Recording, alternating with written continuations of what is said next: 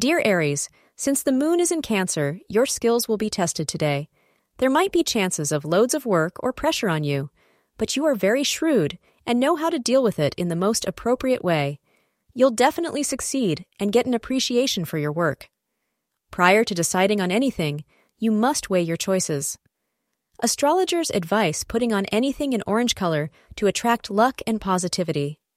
They even suggest doing all your important tasks or planning events within the luckiest time, which is from 12:30 to 2 p.m. If you are single, you will find yourself wanting to identify more ways to meet people today. You are considering the online options, including dating and matrimonial websites. These may be a good option for you, but you should be very careful with what details you give about yourself. Guard your personal information and your contact details closely and approach with caution. Thank you for being part of today's horoscope forecast.